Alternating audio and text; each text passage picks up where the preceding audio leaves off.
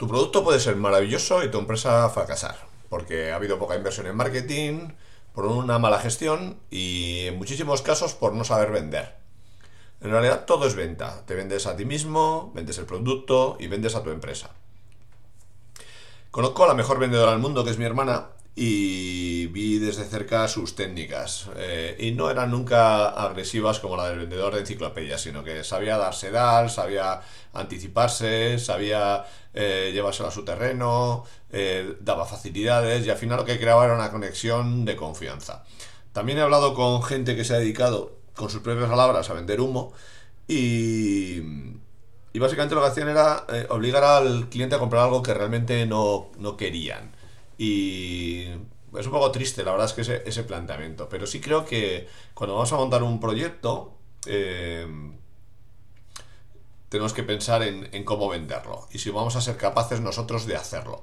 También es cierto que contratar profesionales que solo se encargan de vender es complicado porque tienes que conocer ese producto. Eh, entonces, ¿cómo se puede vender? Eh, lo primero que hay que hacer es, como dice mi compañero Ángel Luzuriaga, eh, no tener vergüenza, porque como dice él, eh, o su tía, no recuerdo, el que tiene vergüenza ni come ni merienda. Entonces, eh, no hace falta que, en la uni donde pagas una pasta para hacer un máster, pues te obliguen a salir a la calle a vender golosinas.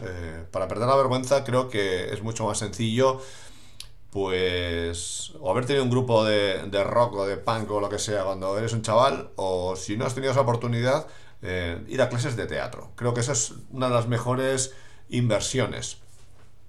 Y, ahí te da eh, capacidad de improvisación, te da mm, presencia, te da capacidad de comunicación y sobre todo te da eh, herramientas de trabajo.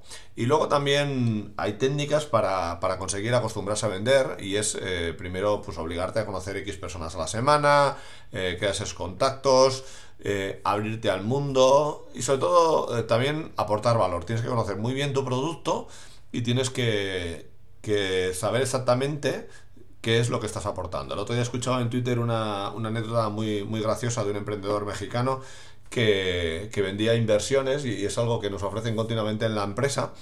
Y todo se desmoronó cuando, cuando el posible cliente vio el coche que tenía, ¿no? Y, comparando uno con otro, pues había muchísima diferencia y, ya vio que le estaba engañando. Entonces, eh, para vender no solo vale con, eso, con no tener vergüenza y, atreverse y tener... Eh, prestancia, digamos, sino también que lo que estás vendiendo realmente aporte el valor suficiente. Por eso, eh, todo se podría resumir en, las tres P's que me gusta comentar. La verdad es que no sé dónde saqué este concepto, que son producto, precio y promoción. Producto. Eh, tengo un amigo que vende publicidad de, la cadena autonómica vasca de televisión y la primera entrada en cualquier negocio la tiene ya hecha porque siente curiosidad y, respeto por el producto, con lo cual eh, ya tiene una de las patas. La segunda es el precio. Puede que no te compren, pero tú siempre tienes eh, que ajustar ese precio al mercado. Y la tendencia además es que los precios se ajusten en función del consumidor. Ya cuando mires en, una web de e-commerce una chaqueta, por ejemplo, pues probablemente el futuro a medio y corto plazo será que adapte el precio a lo que tú estás dispuesto a pagar. Ahí entraríamos otro día, porque como decía este compañero que conozco de vendedor, eh, tú puedes hacer una rebaja en tu producto, pero el cliente y tú sabemos que no va a ser lo mismo. Con lo cual, eh, imaginaos que vendo un servicio, voy a hacer una página web y he presupuestado 4.000 euros. El cliente me, me, dice que se la tengo que hacer por 3.100 y bueno, yo al final acabo aceptando, pero mm, como todos son detalles, pues probablemente o casi seguro el producto no va a ser igual. Eh, tenía un compañero que vino a un evento en Bilbao sobre diseño, se llama Demian Conrad, y él decía una frase muy buena que me, que, me gusta repetir, que es eh, no money, no details. O sea, si no me vas a pagar bien el presupuesto que te estoy pasando, pues yo no voy a tener tanto cuidado con los detalles. Vas a tener el producto o el servicio, pero no va a ser lo mismo. Entonces, bueno, eh, no, me voy a, no me voy a liar mucho. Entonces, hablamos de precio, de producto y por último, de promoción. Si no hemos tenido el marketing suficiente, no hemos conseguido trabajar la marca, lo hemos promocionado, hemos conseguido que se nos oiga, eh, es muy difícil vender. Porque vas a tener que tener, hacer el trabajo desde cero cada vez que hagas la presentación de producto. Y todo eso que tengas por detrás, pues es trabajo ahorrado. Quiero decir, si yo voy a comprar unas zapatillas para correr, tengo todo eh, el marketing durante décadas de Nike entonces ya tengo ahí una prescripción supuesta de, calidad, de moda, de innovación, de investigación, etc. Entonces, eh, si no tenemos un, como suelen decir, un 50% mm, del presupuesto para marketing y el otro 50% para desarrollo, si me lo gasto todo en esa parte de, crear el producto, pues eh, es casi seguro que voy a fracasar por eso mismo, porque no voy a saber, ser capaz de venderlo.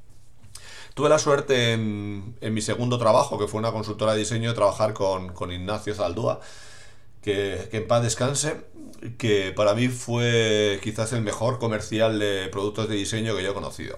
Y ahí aprendí un montón. Y él lo que hacía primero era eh, dar confianza al cliente y le hacía ahorrar dinero. Es decir, eh, si estaban proyectando un catálogo para una empresa de, de pesca, pues él eh, le daba alternativas para que no se gastase tanto producción, que el resultado siga, siguiese siendo bueno, que fuese muy bueno, y entonces el cliente empezaba a confiar en él, decía, este tío no es un tío que simplemente me quiere vender, sino que además eh, quiere que, el resultado sea lo, lo mejor para mí, no solo en cuanto a calidad de producto, sino también con, presupuesto.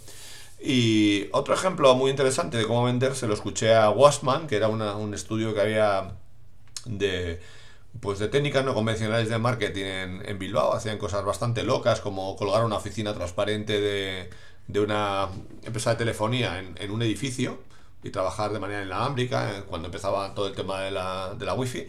Y ellos lo que hacían eh, era desechar opciones. Es decir, cuando iban a, vender un proyecto, pues empezaban a, eliminar posibilidades. Imaginad que eh, vamos a a vender un proyecto digital y entonces eliminamos, decimos, bueno, pues mira, no es interesante hacer una app de Android por estos datos. Eh, no nos interesa utilizar estas tecnologías por esto. De tal manera que le ibas eh, quitando todas las posibles excusas que iba a tener el CTO, el director técnico, en ese proyecto. Eh, creo que también es una técnica, digo, quizás no la más correcta, pero sí es bastante, bastante efectiva, ¿no? Y luego hay un concepto interesante que escuché hace poco que es la gestión de las expectativas. Y está muy enfocado con el efecto Amazon. Amazon es el líder absoluto en, venta de e-commerce, aunque yo no compro en Amazon y no me gusta su, su manera de funcionar. Y claro, la gente está acostumbrada a ese nivel de calidad, a ese nivel de empaquetado, las entregas, la información online, los avisos por correo, etc. Entonces, todo lo que esté por debajo de ese efecto Amazon se considera un mal servicio. Bien, pues tenemos que gestionar esas expectativas del consumidor y nunca pueden ser las expectativas mayores que el producto final. Pongo un ejemplo. Cuando te ponen y te dicen, la, última película de Almodóvar es maravillosa, es poesía pura, tú ya vas con unas expectativas tan altas, lo que se suele denominar un hype, que te va a defraudar seguro y probablemente las mejores películas que hayas escuchado, perdón, las mejores películas que hayas disfrutado sean las que has sido pues con una pequeña referencia o simplemente porque eh, te gustaban los actores o el director y no, no tenías demasiada información. ¿Por qué? Porque la expectativa era menor que el resultado final. Eh, en diseño web puede pasar lo mismo, cuando, cuando el comercial y producción no están alineados, pues que el comercial dice todo que sí, propone el oro y el moro en cuanto a rendimiento, y luego es posible que técnicamente no se pueda desarrollar. ¿Cómo se logra esa satisfacción? Pues no se logra dando mucho, sino simplemente dando más de lo esperado. Pero siempre sin perder pasta, porque hay una cosa que, que yo no entiendo, que son los estudios que por el hecho de que quede mono, que quede bonito, pues eh, pierden dinero, porque invierten más horas o gastan más en, la producción, simplemente para que el resultado quede bien en, el portfolio, ¿no? Y yo qué sé, si para hacer un calendario tengo que diseñar una tipografía a medida, pues el cliente va a quedar súper contento, pero yo solo estoy cobrando por hacer ese calendario, no por diseñar una tipografía. Entonces, bueno, pues hay que jugar pues, con el factor emocional, con la información, y es mucho más barato trabajar esa expectativa eh, el típico rollo del fontanero, uh, menuda avería que te han hecho, te va a costar un riñón, y luego al final, pues te hace una ñapa que te cobra 90 euros en media hora y encima te quedas contento. ¿Por qué? Porque esperabas que te iba a dar un palo importante, eso llevarlo a los mecánicos o a lo que sea. No se trata de manipular, porque al final es fundamental ser honesto, sino saber gestionar las expectativas. Y y creo que lo más importante, y, el mundo es de los, de los vagos brillantes, y como decía el diseñador Abel Sutilo en, Sutillo perdón, en, en Twitter, pues al final los avances en la sociedad vienen por, por la pereza. Eh, y entonces, ¿cómo podemos vender sin esfuerzo? Pues, pues haciendo las, eh, cosas bien, intentando eh, vivir del boca a boca. Si tú tienes un cliente satisfecho, es posible que consigas otros.